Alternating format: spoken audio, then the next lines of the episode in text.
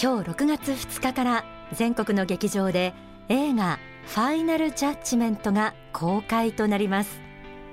この映画は幸福の科学大川隆法総裁制作総指揮による日本世界はこのままではこうなってしまうという衝撃の近未来が描かれた作品です。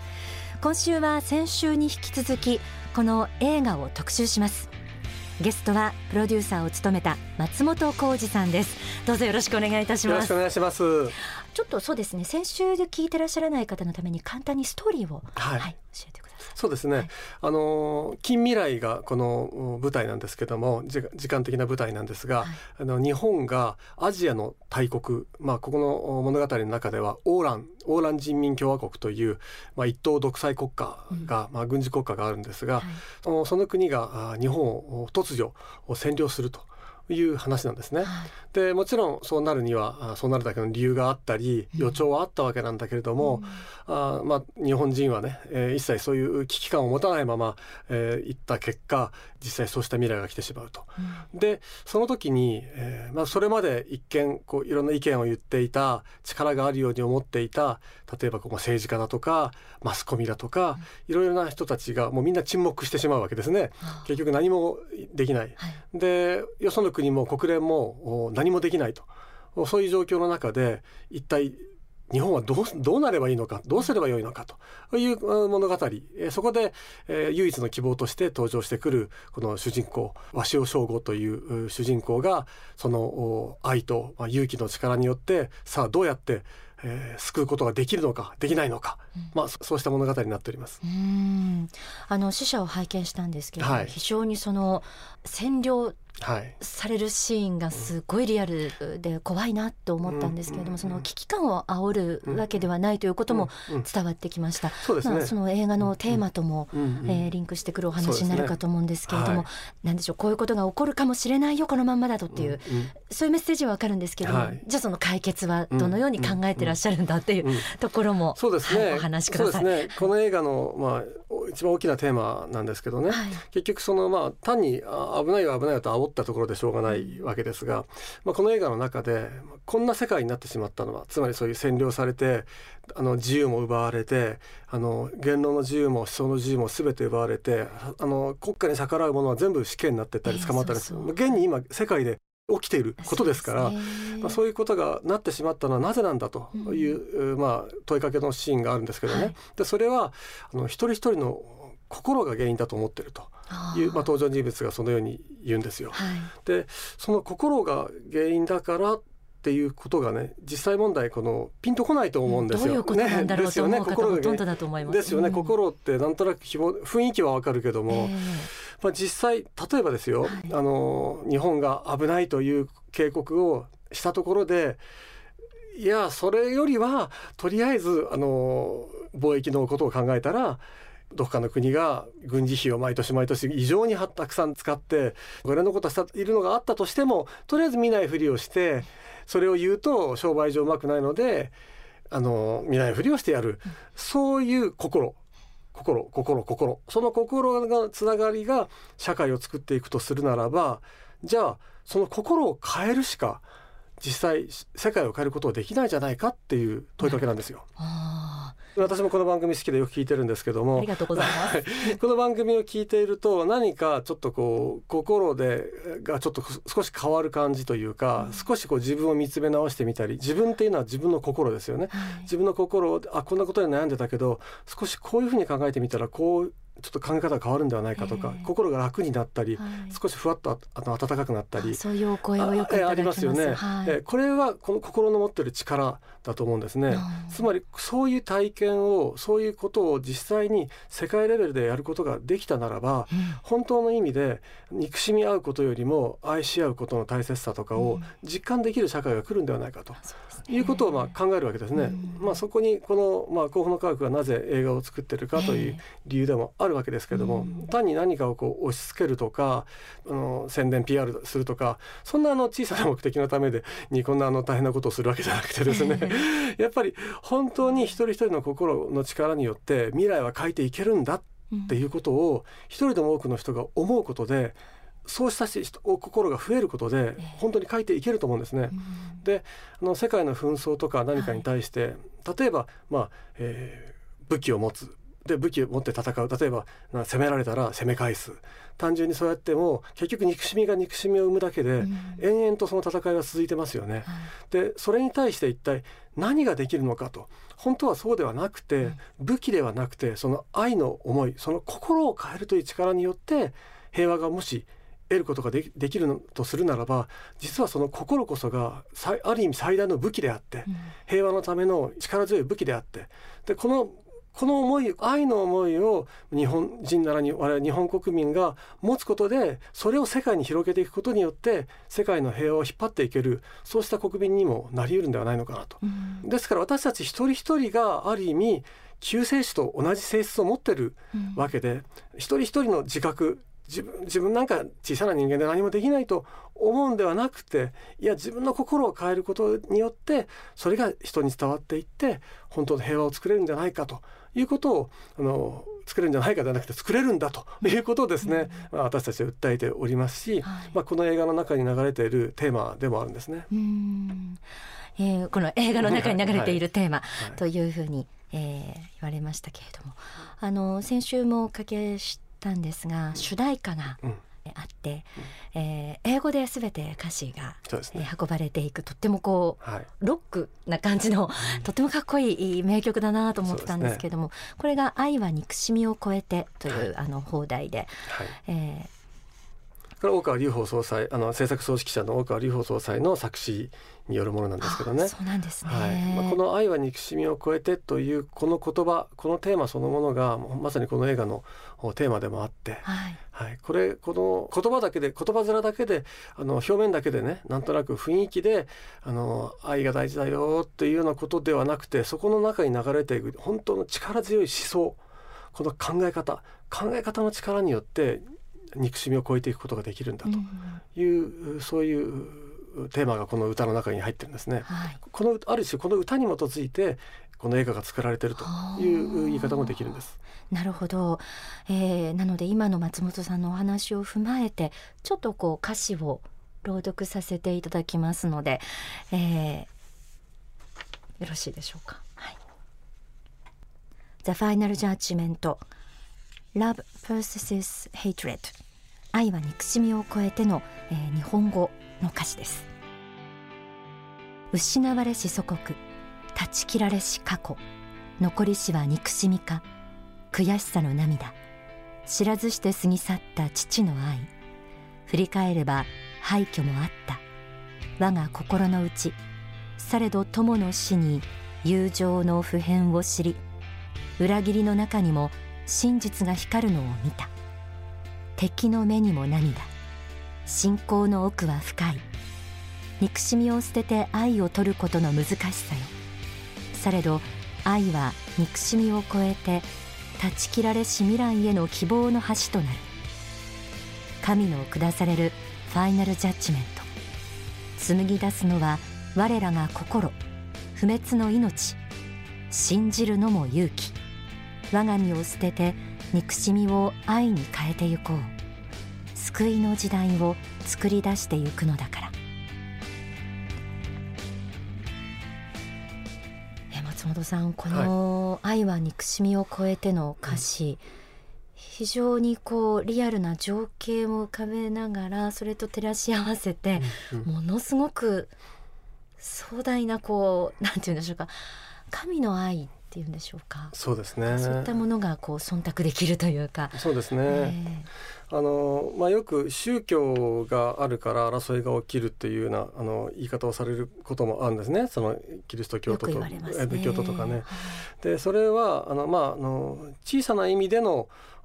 まあ、宗教同士の対決争いというのは確かにあるかもしれないんだけれども、はい、本来のその宗教の元になっているものはその本当の親なる神っていう本当の究極の神の愛がさまざまな時代や地域で形を変えて現れてきたもの。それがある時には、まあ、キリスト教となり、うん、ある時には仏教となり、うん、ある時にはイスラム教となっている。そのその親なる神の愛というところにもし目を向けることができたならば今あるそれぞれの宗教も尊重しながらそのさらに親なる愛を知ったならばそこで争うことではなくなる、うん、同じ兄弟として子供と神の子として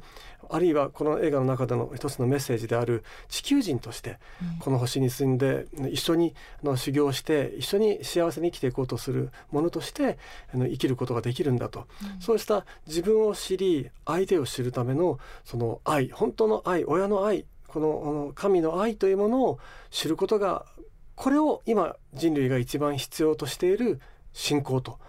言うんではないかということがこのテーマでもあるんですね。はい、それを知った時にこの憎しみを超えた愛今のあの歌詞でもありますがそれを知るだからそのまあ父という言葉も出てきたりしてましたけども、うん、その人間とその人間の魂の親である神とこの神と子人間と神のこの言ってみれば断ち切られてしまっているように見える絆をもう一回取り戻す、その絆って何かといえばこの愛。その親の愛に気づくことだしその愛に気づいたら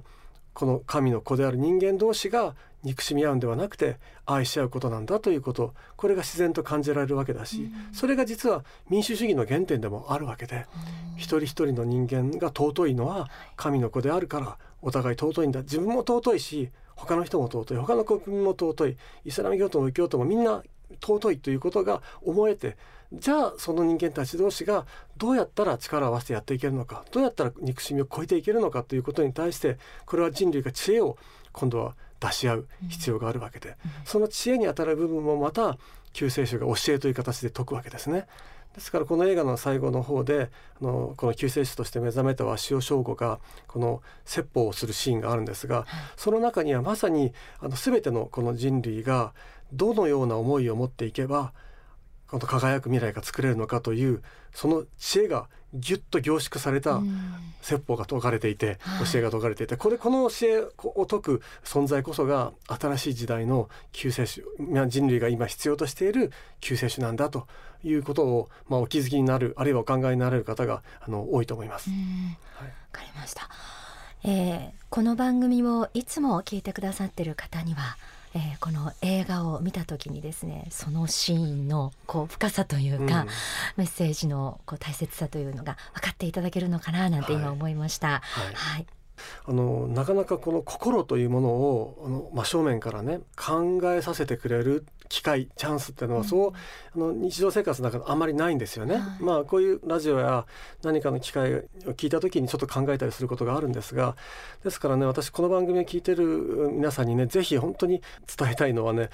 あのこの映画だけはね見ていただきたいんですよ、うん、どうしても万難を排して。万難排して。はい、まあいろいろ皆さんお忙しいでしょうしねいろいろあると思うんですが ただね人生の中にはあの忘れられない一本の映画とかね、うん、なんかそういう出会いってあると思うんですよ、はい、だからその何かその映画をきっかけに自分の何か考え方が少し変わったとか何かを掴んだとかこう何かから抜け出したとか、うん、そうしたものはたくさんはないんだけど人生の中で、でも何か運命的な一本とか自分にとって大切なそうした出会い映画ってのはあるんですよね、うん、この映画は多分そういう一本になる可能性が高いと思うんです。ですのでまああの万難を排してですね あのもう見ていただきたいです。そしてあのぜひねその見た気持ちをですね聞きたいですよね。あの、ね、ちょっとねこのなんかこれホームページかなんかねあのねあのメールでも打てるんでしょ？はい、ね打てるしね。ねはがきでもできるんでしょうけど。この映画まあ制作を手伝わせてもらった私としてもあのまあこの番組聞いてる方がどんな風なねあの気持ちになったかっていうのを知りたいし、うん、えー、なんか私はそれが何かあのこれからの希望の光のような気がするんですよ。だからそういうあの一人の市民がとか私のような一人の主婦がとか思われるかもしれないけどもそういう立場とか肩書きではなくてそういう心を持ってる人から未来っていうのは開かれていくと思うし私はそこにあの希望があると思っているのでぜひこの番組ご覧の方にこのファイナルジャッジメント、ね、見ていただいて、はい、そしてなんとか感想を聞かせていただきたいというのが強い願いでございます。ぜひお願いいたします、はい、ありがとうございます、はい、ということで今日はえー、6月2日から公開の映画「ファイナルジャッジメント」プロデューサー松本浩二さんをお迎えして、はい、この映画に込められたメッセージ、えー、こちらをですね熱く語っていただきました、はい、ありがとうございました、ま、すみません熱く熱くしくて申し訳ありませんでしたはい、えでもぜひ皆さんご覧ください。はい、ではここで大川隆法総裁の説法をお聞きいただきます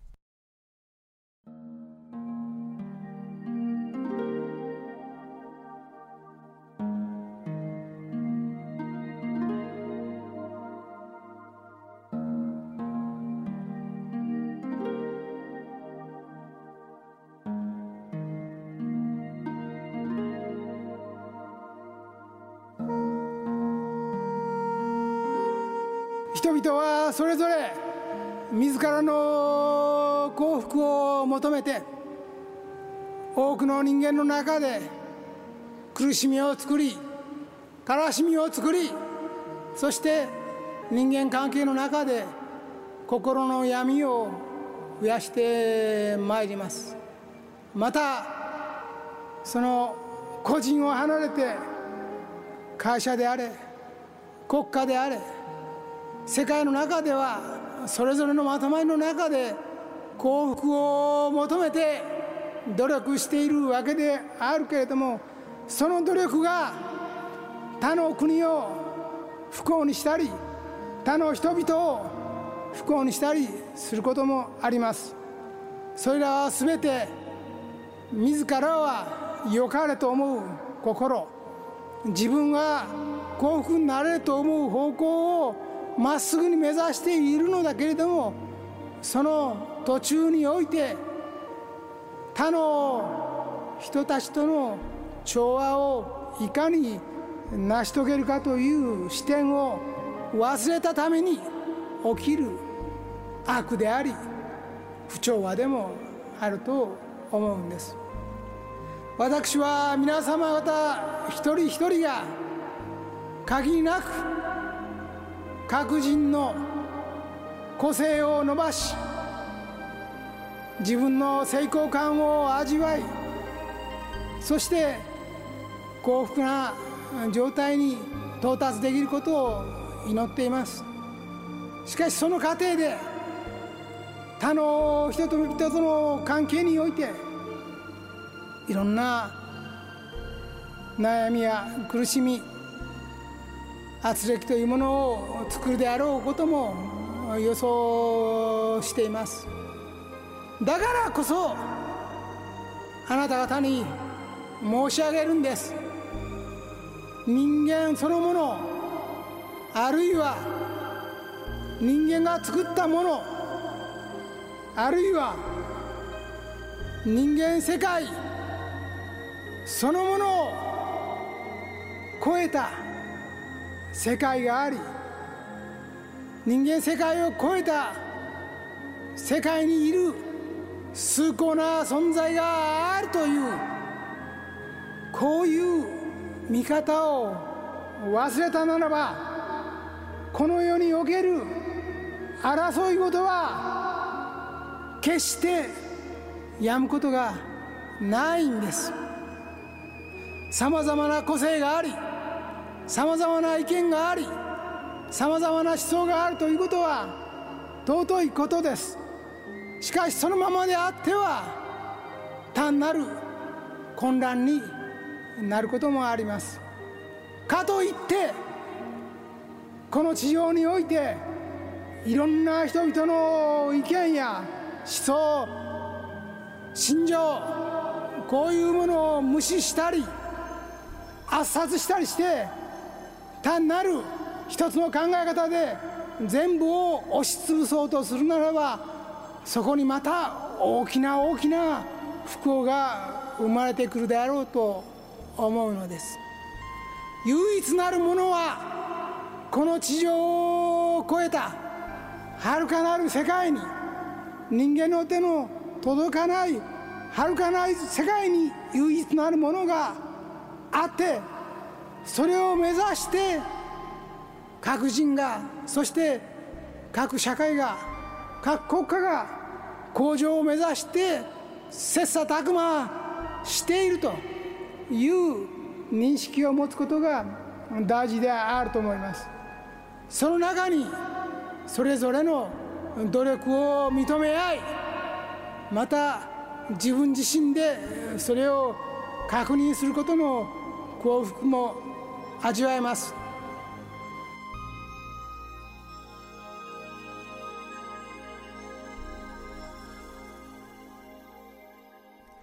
聞きいただいた説法は書籍不滅の法に収められています。